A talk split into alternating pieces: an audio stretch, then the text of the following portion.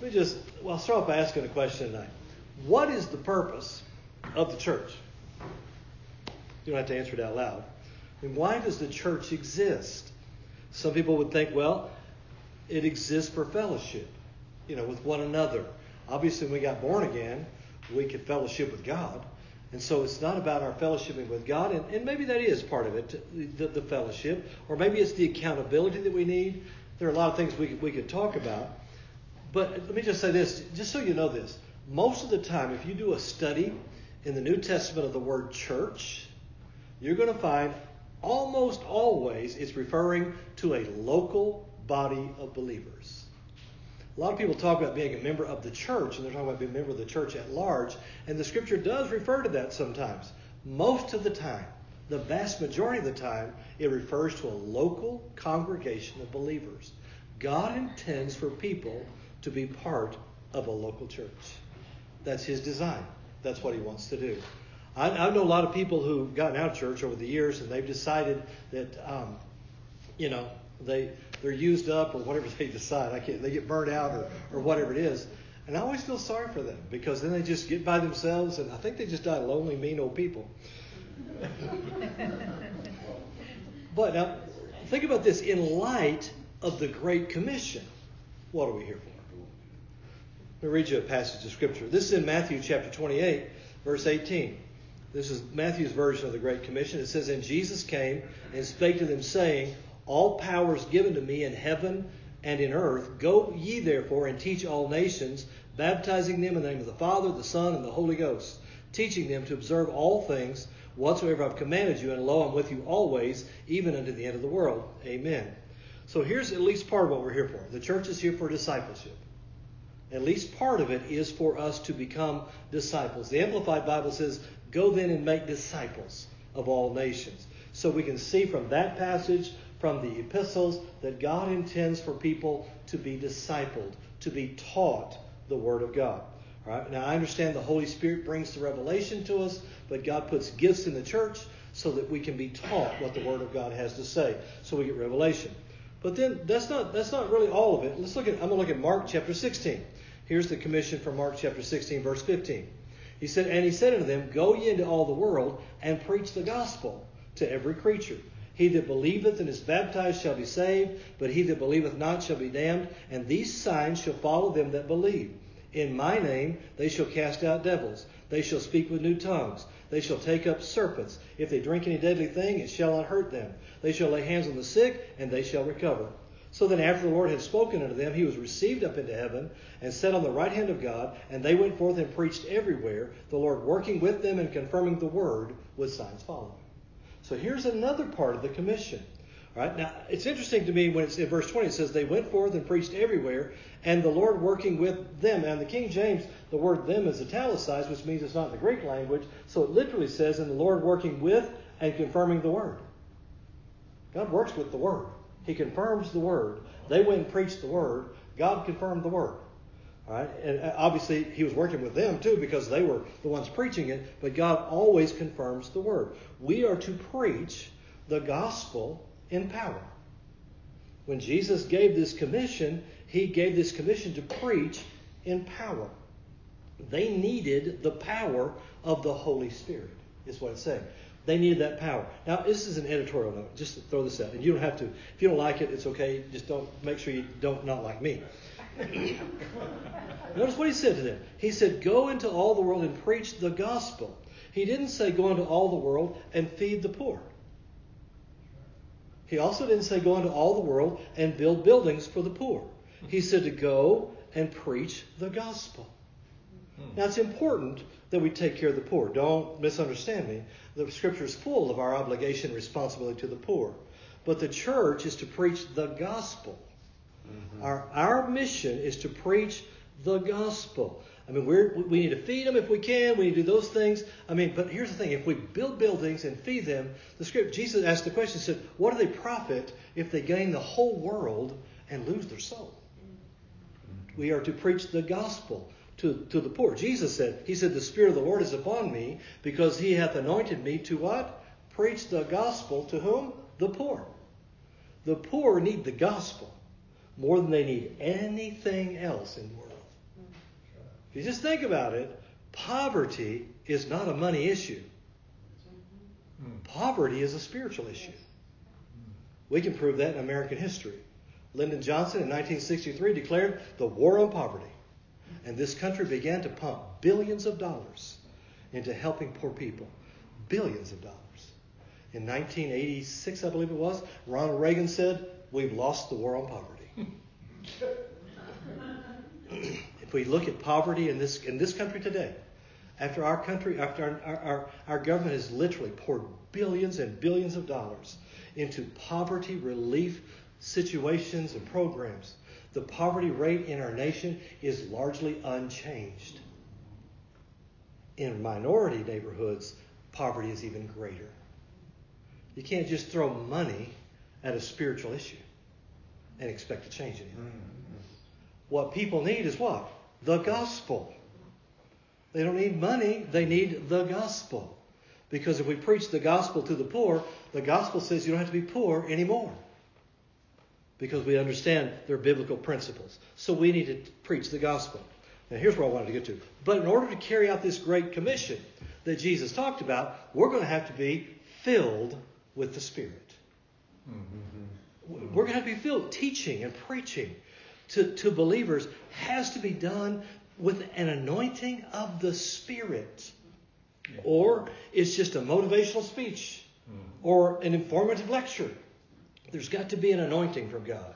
Teaching and preaching has to be filled with life from God. Preaching the gospel, according to Jesus, there requires the power of the Spirit. People need to be reached not in their intellect, they've got to be reached in their spirit. Mm-hmm. Because it's the spirit man that gets born again. And, and, and, and, we preach the gospel, and that's how people get born again. I love the, the passage in, in Mark. Notice the sign that follow the signs that follow the believers. Casting out demons. How many times have we seen that? Well, not many for most of us, right? but that ought to be a part of what happens. Listen, we need to know we have authority over and must never be frightened of the devil. Amen. Amen. We need to know that. He, you know what? He's a foe, but the blood of Jesus has overcome and overwhelmed him. And we need to know that. I love it. They, he said they'll be speaking in tongues. Listen, this praying in the Spirit is always a part of being filled with the Spirit. What I know from that passage of Scripture is that praying in tongues is for every believer mm-hmm. and is available right now. I also know that we all should be exercising it every single day. I mean, we've taught on that a couple of times what needs to happen. I love the part that says taking up serpents. Now, that's one I have not been a part of. It literally says removing snakes. It's talking about demon spirits that are in the way of what God has called us to do. We have the authority to remove them. Amen. I mean, I heard the story about the guy. You may have heard it too. He went to the church and they were going to pull the snakes out of the basket. And he's back at the back of the building and they, they got the basket. They pull the snakes out.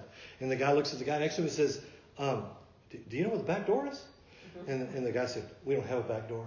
And he said, uh, Where do you reckon you'd want one? It's not talking about playing with snakes. It's talking about moving demon forces out of the way. Drinking deadly things in light of the enemy trying to stop us and destroy us as we do the work of God. He's talking we can overcome that. And then, of course, laying hands on the sick. I love it. And they shall recover. We ought to be, we ought to all be laying our hands on sick people. Well, what if they don't get well? I always think, well, what if they do? What's the worst that could happen if you lay hands on somebody and they don't get well? They're still sick. But what happens? when God moves in your yes. obedience and He heals them right before your eyes. We need to be filled with the Spirit just to carry out the Great Commission. In Luke chapter 24, Jesus told his disciples that they needed to be empowered before they could go to work on the Great Commission. In Luke 24, 46 through 49, he said, and he said this to them, Thus it is written, and, and thus it behooved Christ to suffer and to rise from the dead the third day, and that repentance and remission of sins should be preached in his name among all nations, beginning at Jerusalem. And ye are witnesses of these things. And behold, I send the promise of my Father upon you, but tarry ye in the city of Jerusalem until you be endued with power from on high. He said, Y'all aren't even ready to do anything yet until you get filled with the Spirit, until there's power in your life. The filling of the Spirit is the beginning requirement of fulfilling the Great Commission. We need to be filled with the Spirit. And that brings me to the text I've been talking about the last several weeks. Ephesians 5, verse 18. and be not drunk with wine, wherein is excess, but be filled with the Spirit. Mm-hmm. We've talked about for weeks how that the world wants you to get drunk on wine or alcohol, high on a drug, but it's an imitation of being filled with the Spirit. Because we saw examples in the scripture of people filled with the Spirit, and everybody thought they were drunk. And we, we saw that the world wants, wants us to think the way to get, get that, that exuberance in life, to be exhilarated, is to get high on some drug or alcohol. The reality is we can be filled with the Spirit. And he compares it to a person getting drunk who continually has to imbibe to stay drunk. We have to continually imbibe of the Spirit to stay filled with the Spirit. Then he tells us how. Speaking to yourselves. And literally it says, speaking to your own self in psalms and hymns and spiritual songs, singing and making melody in your heart to the Lord, giving thanks always for all things unto God the Father in the name of the Lord Jesus Christ. We've been talking about that for several weeks. You get filled, and these people got filled. They they got refilled. They got refilled. We need to be filled with the Spirit at all times. The phrase "filled with the Spirit" has come to be a title that is given to people who believe in the baptism in the Holy Spirit, or churches who have that as their doctrine. We need to be filled and refilled. The Apostle Paul in Ephesians 5 is talking to a church that believes in the baptism of the Holy Spirit and they, they, they, believe in speaking in tongues, but he's saying to them, you need to be filled with the Spirit now again. He doesn't say you need to have been filled with the Spirit. When he talks about singing in Psalms, he's not talking about a hymn book. He's not talking about those types of hymns. He's talking about he, he's talking about spirit songs coming up out of your spirit. He's talking about songs that, that are spiritual. I mean, he said we need to be spirit filled. He needs, we need to speak to ourselves. We need to pray. We need to sing. Can I just tell you something? Every one of us can sing. Now, not every one of us needs to record it and try to sell it to somebody. but every one of us can sing in the Spirit. Every one of us can praise God in the Spirit. We need to be this. So, so far we've talked about this. We've talked about about praying in the Spirit and how that that is literally praying mysteries. It is proclaiming the wonderful works of God. It is being the prophet mentioned in 1 Corinthians chapter 14. It's simple prophecy that gives to yourself edification, comfort, and exhortation. Mean, that's a powerful thing when you recognize what's going on. That's why Jude said, praying in the Holy, building up your holy faith, holy faith, praying in the Spirit. We build ourselves up that way. We talked about the spirit of life. We talked about knowing what to yield to and what to resist. That's the most powerful thing we can learn in our lives. What do I yield to? What do I resist? Because what I yield to is what I get full of. I get filled with that. Okay, so now tonight, I don't want to offend anybody by what I'm going to teach. This may not be a message for wimpy Christians. And I'm not trying to be offensive. We just need to understand some things about being filled with the Spirit. It's a great privilege to get to teach you. And I don't ever want to violate that. And tonight, I just want you to know I believe this is a mature group. And I think we can take things. All right. What is the main thing, do you think, that is in the way between us and being filled with the Spirit? And we, we understand it's what we fill ourselves with, it's what we choose. At this point in time, God has already baptized us in the Holy Spirit. We've, we've already had this experience of praying in other tongues. We've already had all of that. But now, what does it take for us to stay filled with the Holy Ghost? What does it take? What's standing in the way? Well, let me just spell it for you F L E S H. The flesh. The flesh is always trying to pull us the other way from the Spirit. The flesh, I mean, it'll hold us out of walking in the fullness of the Spirit if we let it do so. the flesh. I mean, that's why that's why speaking to ourselves is so important. So we can become minded the right way. So we can begin to think the right way. It's interesting, the, the psalmist asked himself, he said, Why are you cast down, soul? He said, Hope in God. We need to learn how to talk to ourselves. Make sure we understand that God wants us to be be people who are overcoming. Isn't it interesting? The book of Revelation, all those churches he talks about those who overcome. God intends for us to be overcomers, but but but we need to say, why are you cast down, soul? Can I tell you something? The flesh loves a pity party, doesn't it? Mm-hmm. Oh, I'm just you know, I love the Lord, but it's just hard. And the flesh wants someone to come and say, "Oh, bless your heart." Now, when I grew up, when you said bless your heart to somebody, that meant, I'm sorry you're so stupid. oh, oh, bless his heart. Bless his heart. He doesn't know better. But the flesh wants someone to feel sorry for us. We, we love the pity party. Listen, the spirit man. By the way, ladies, you have a spirit man. Men, we're the bride of Christ, so it's all confusing sometimes. The spirit man is strong and trusts in God alone. Amen. That's the spirit man. That's the person that needs to begin to dominate who we are. We must make the tongue do its duty and say, Hope in God. Stand on what God has said. So now let me read you a passage of scripture from the from the book of Romans.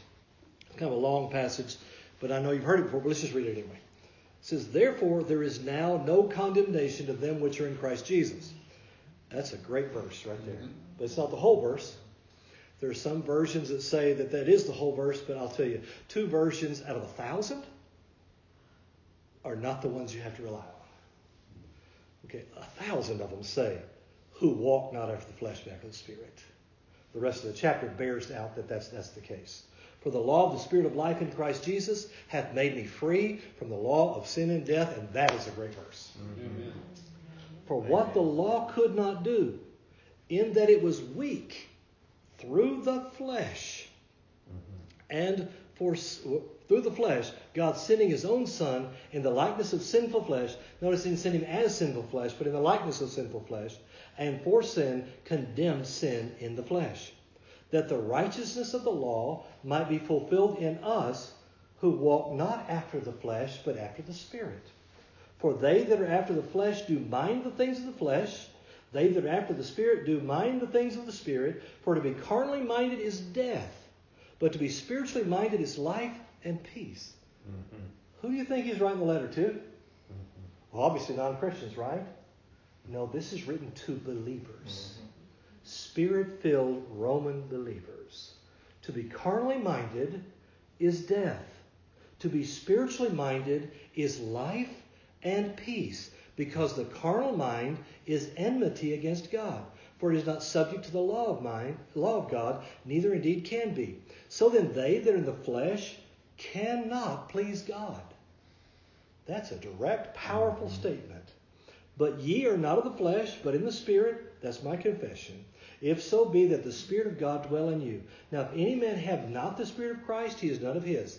And if Christ be in you, the body is dead because of sin, and the Spirit is life because of righteousness. But if the Spirit of him that raised up Jesus from the dead dwell in you, he that raised up Christ from the dead shall also quicken your mortal bodies by his Spirit that dwelleth in you. Therefore, brethren, we are debtors not to the flesh to live after the flesh. For if you, live after the flesh, you shall die. He's not talking about physical death as much here. You will die. But if, if you through the Spirit do mortify the deeds of the body, you shall live. For as many as are led by the Spirit of God, they are the sons of God. Amen. Now that's a powerful passage of Scripture that deals with this talking about dealing with the flesh. Here, here, let me sum up some things. When you walk in the flesh, your own heart is going to condemn you there's no condemnation from God, your own heart will condemn you. What is the flesh? The flesh, they are it's sinful impulses and carnal cravings. That's the flesh. When we're filled with the Spirit, we will walk after the Spirit. When we are filled with the flesh, we will walk after the flesh.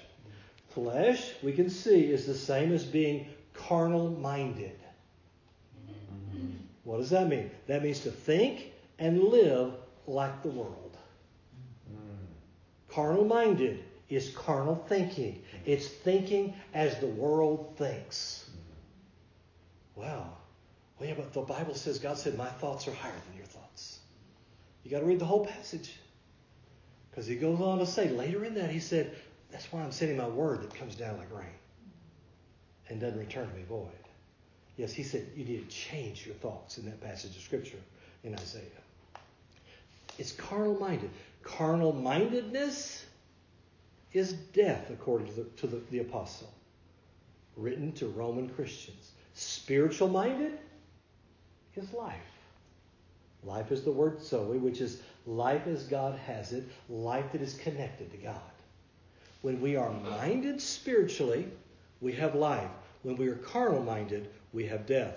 When we walk in the Spirit, as we do that, we're going to be spiritually minded. This, I love it. It says we're going to be quickened along the way, which means to be vitalized, to be invigorated. Sounds like having the effervescence of the Holy Spirit in our lives as we walk in the Spirit. The carnal mind is against God and cannot fulfill the law of God and will be judged by the law of God. That's an important truth that we're going, to, we're going to talk about more in a few minutes. If you're carnal minded, not you, I'm talking about all those other people, because I know it's none of you.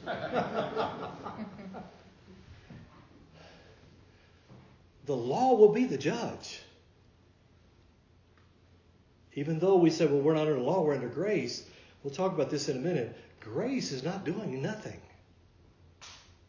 Okay? The, the, the, the, carnal mind is against God. It'll be judged by the law. The carnal mind is death now. That's pretty rough, isn't it? I'm going to get to really good stuff later on. The carnal mind brings death. Yeah, but does that mean we can't even think, can't even go to a movie? No, that's not what it means. We'll talk about that as we go. The word life, it talks about connection. The word death talks about separation. When we are carnal minded, we separate ourselves from the plan and purpose of God, as well as his covenant and promises. That's what this is talking about. The spiritual mind means freedom. Okay. Y'all with me so far? Yes, sir. It's not I hope it's not too too rough yet. Galatians chapter 5, verse 1. Stand fast therefore in the liberty wherewith Christ hath made us free.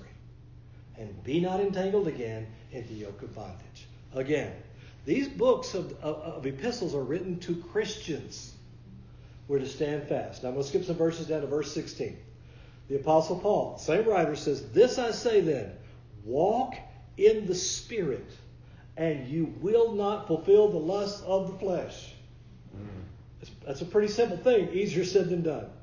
For the flesh lusteth against the spirit, and the spirit against the flesh, and these are contrary to one another, so that you cannot do the things you would. But if you be led of the spirit, you're not under the law. The only way to not be under the law is to be led of the spirit, is to walk in the spirit. But you're not under the law. Now the works of the flesh are manifest, which are these adultery, fornication, uncleanness, lasciviousness idolatry, witchcraft, hatred, variance, emulations, wrath, strife, seditions, heresies, envyings, murders, drunkenness, revelings, and then he ends it with, and such the like. Of the which I tell you before, as I've told you in time past, that they which do such things shall not inherit the kingdom of God. Now he says we're to walk in the Spirit. Walking in the Spirit is being filled with the Spirit. To walk means to habitually walk around in one general vicinity. In other words, it's saying you got to live in this one place. This is talking about people who've walked in the same region for so long that that region now becomes a part of our environment. It's a place of our daily activity, the sphere that encircles our existence. He's saying we need to walk and walk and walk in the Spirit until it is our environment. The word carries the idea of walking a certain path so often for so long that you can do it blindfolded. Mm. We need to be walking in the Spirit. It needs to be our way of life. We don't need to take entrances and exits from the fullness of the Spirit. We need to be filled with the Spirit. We have to have that. The flesh desires to eat, to say, to go, to drink, to smoke, and do whatever it wants to do. That's what the flesh wants to do. Whatever feels good. You know, back in the, I guess the 70s, we had that slogan, if it feels good, do it. That is the flesh right there. That's what the flesh does. That's what the flesh says. Do it. How can it be wrong if it feels good or if it seems good? All right? But we must choose to be spirit minded. In other words, having our mind occupied with spiritual things. I like this. The people, the only people that are not under the law are those who walk in the Spirit. Mm. You know why? Because they're going to naturally fulfill the law. Because they're walking in the Spirit. The Holy Spirit is going to make sure you don't lie. Make sure you don't do all these other things. Those that walk in the flesh are under the law. You got to walk in the Spirit. The flesh is always contrary. Now, let me just quickly go through this list. The works of the flesh. Adultery and fornication, those come from the same Greek word. The Greek word is porneia. We get the word pornography from it. The word is talking about all sexual activity outside of marriage, including adultery and homosexuality. Uncleanness. This, def- this actually defines our, our society pretty clearly. Lewd, or unclean thoughts that eventually produce lewd or unclean actions. Lasciviousness this is the excessive consumption of food or wild, undisciplined living that is especially marked by unbridled sex. Isn't it amazing? Mm. You can watch any TV show. Idolatry, which is the worship of idols. What it is is the extreme devotion and service to something worshipped. It transpires when an individual gives his complete, undivided attention, devotion, passion, love, or commitment to a person, project, or thing other than God something other than God takes first place in their mind. That's idolatry. Witchcraft. Witchcraft, the Greek word is pharmakia. We get the word pharmacy from this word. Hmm. It has to do with medicines or drugs that inhibit a person's personality or change his behavior. In other words, it's talking about mind altering drugs. In the first century, the, the pagan religions would, would pour some kind of hallucinogen, hallucinogenic drug in a glass of wine. They'd give it to the people that came to their service and say, drink this and you'll feel better. And sure enough, for a little while, they felt better. All right? And that's, that's what it's referring to. Hatred, intense hostility that one feels towards someone else. I mean, this paints a picture of people who can't get along with each other. They hate each other. Variance. This is an interesting word in the Greek. It had to do with, it described political parties that had the different political platforms. it, it, it, talks about, it has to do with political races that became very ugly and contained false accusations and lies. Wait a minute, that's right now, isn't it? Mm-hmm. It depicts a bitterly mean spirit mm. that is so consumed with its own self interest and self ambitions that it would rather split and divide than to admit it's wrong or give an inch to the opponent. Mm. Variance. That's a work of the flesh. Emulations. The Greek word is zealous. We get the word zeal from. It's talking about passion and devotion in a good way. But it's also talking about a person who is upset because somebody else achieved more and received more. talking about being jealous or envious, resentful when a person gets something that we want. Wrath. It's pretty obvious. It means boiling over with anger about something. Strife. It's similar to the word variance in the Greek, but it means seeking ambition that is more concerned about self and, and the fulfillment of its own wants, desires, and pleasures than meeting somebody else's need. Seditions. This is an interesting word in the Greek. The word literally means to stand apart, or as one who rebels and steps away from someone when he should have been loyal. Here's something about the flesh the flesh hates rules, hates regulations, and hates any order that is placed on it. Mm. Mm. Heresies. This refers to a group of people that want to follow a leader. It's referring to cliques, a group that believes or conducts itself as if they're exclusive, a division, a faction, somebody that we think we're better than everybody else. Envy, which is a deep felt grudge because someone possesses what another person has and they wish it was their own.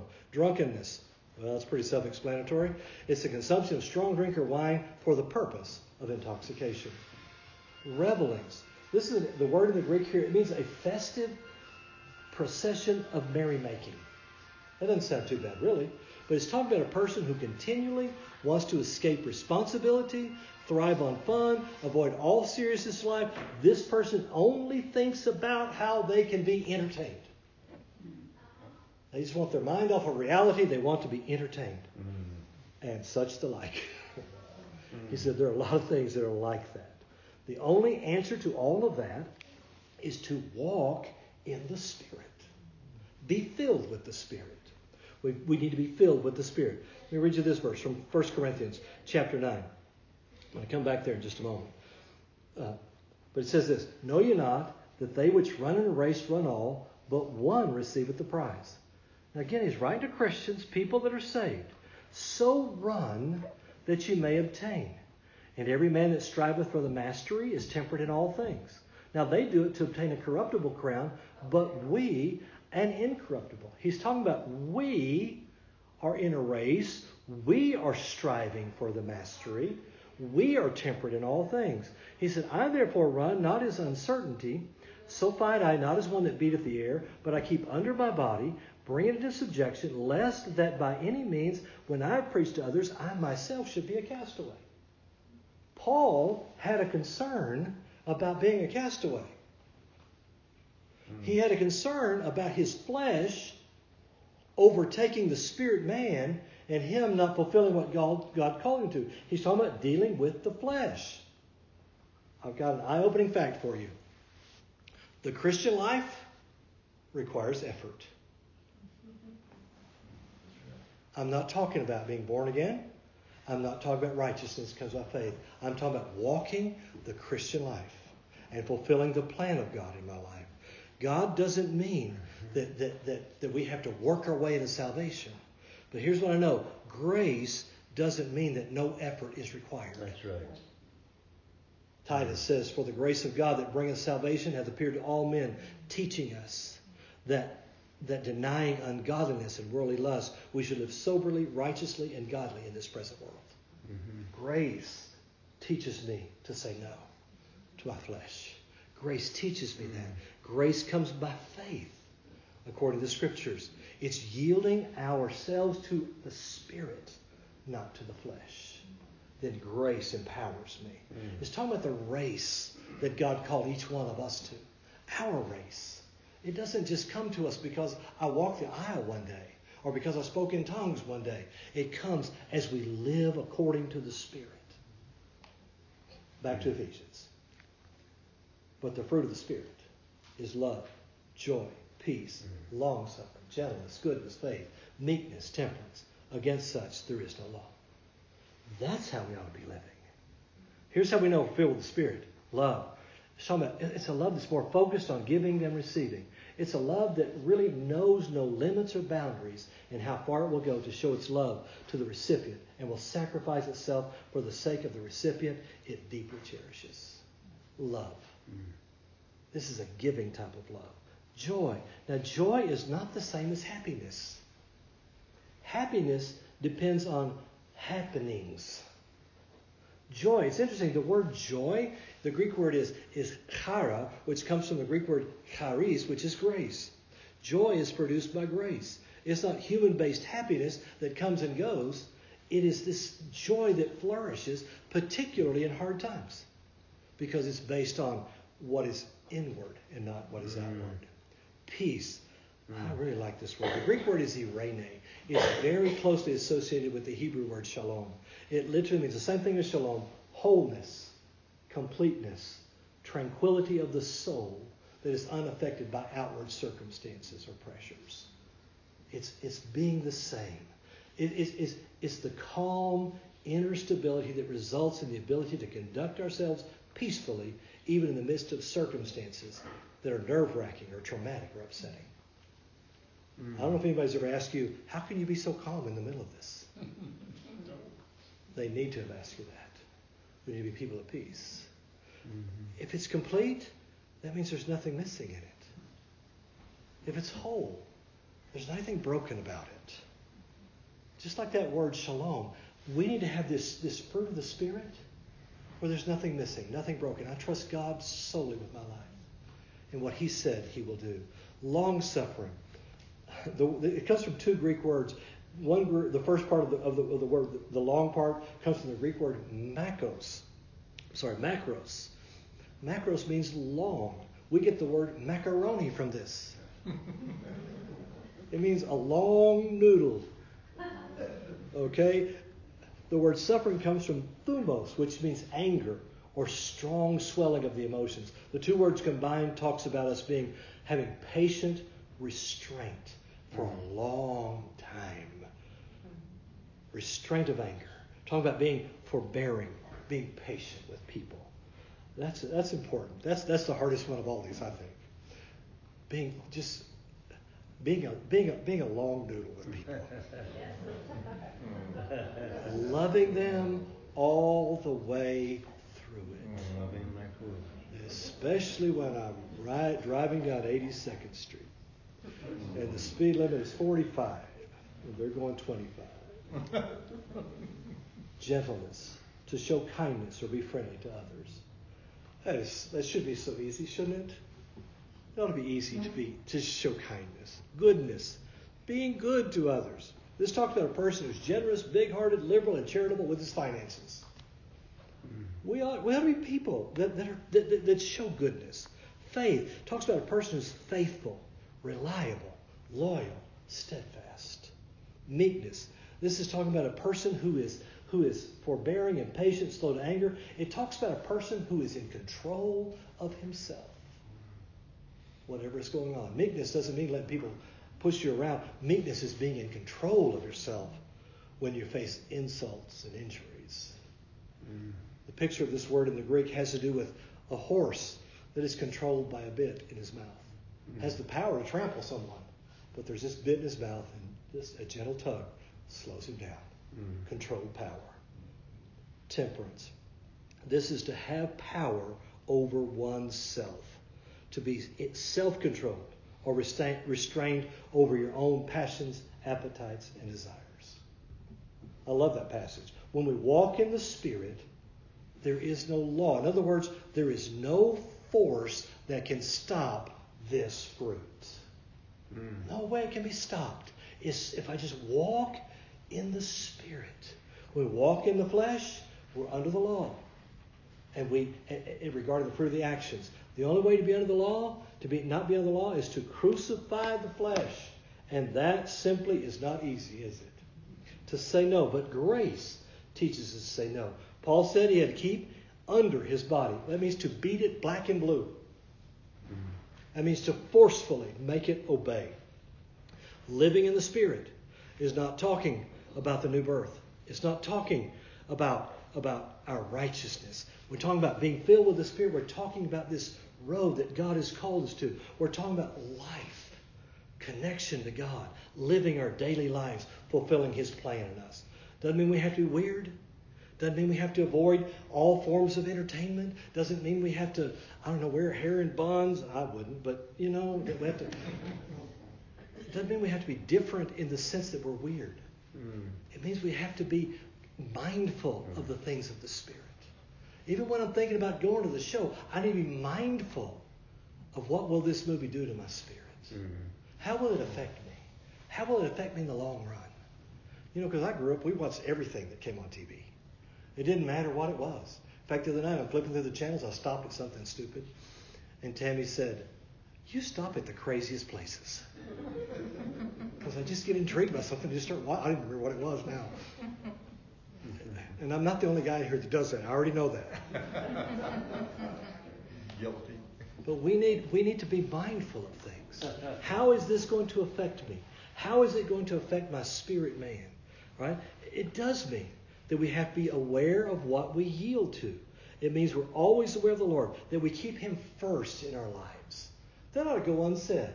Doesn't mean we have to be weird. We're to be filled with the Spirit. If we want the supernatural in our midst, we're filled, the Bible says, speaking to ourselves. What we yield to determines it. I, we hear this all the time. People say, Well, I just wish we had more miracles. That begins when we're filled with the Spirit. And that's not just up to the preachers. we put a lot of pressure, pressure on the preacher to be filled with the Spirit so he can get a miracle or two. We need to all be filled with the Spirit. All of us. We need to be aware of what the Spirit wants to do. It's a matter of our choice. We choose the Spirit. Doesn't mean we have to be weird. Doesn't mean we have to act like we came from a monastery. Jesus said, I've come that you might have and enjoy life in abundance to the full till it overflows. That doesn't sound like we came out of a monastery. The scripture says that, that God richly gives us all things to enjoy. Mm-hmm. We ought to be living lives that are exhilarating, Amen. living lives that are fun, living lives that we enjoy. I mean, having things that we enjoy, as long as God is first in all of those things. We need to have that kind of life. We need to have life. We must continually remember that He is number one in our lives, and we yield to Him Praise to God. be filled with the Spirit. Amen? Amen. Amen. Praise God.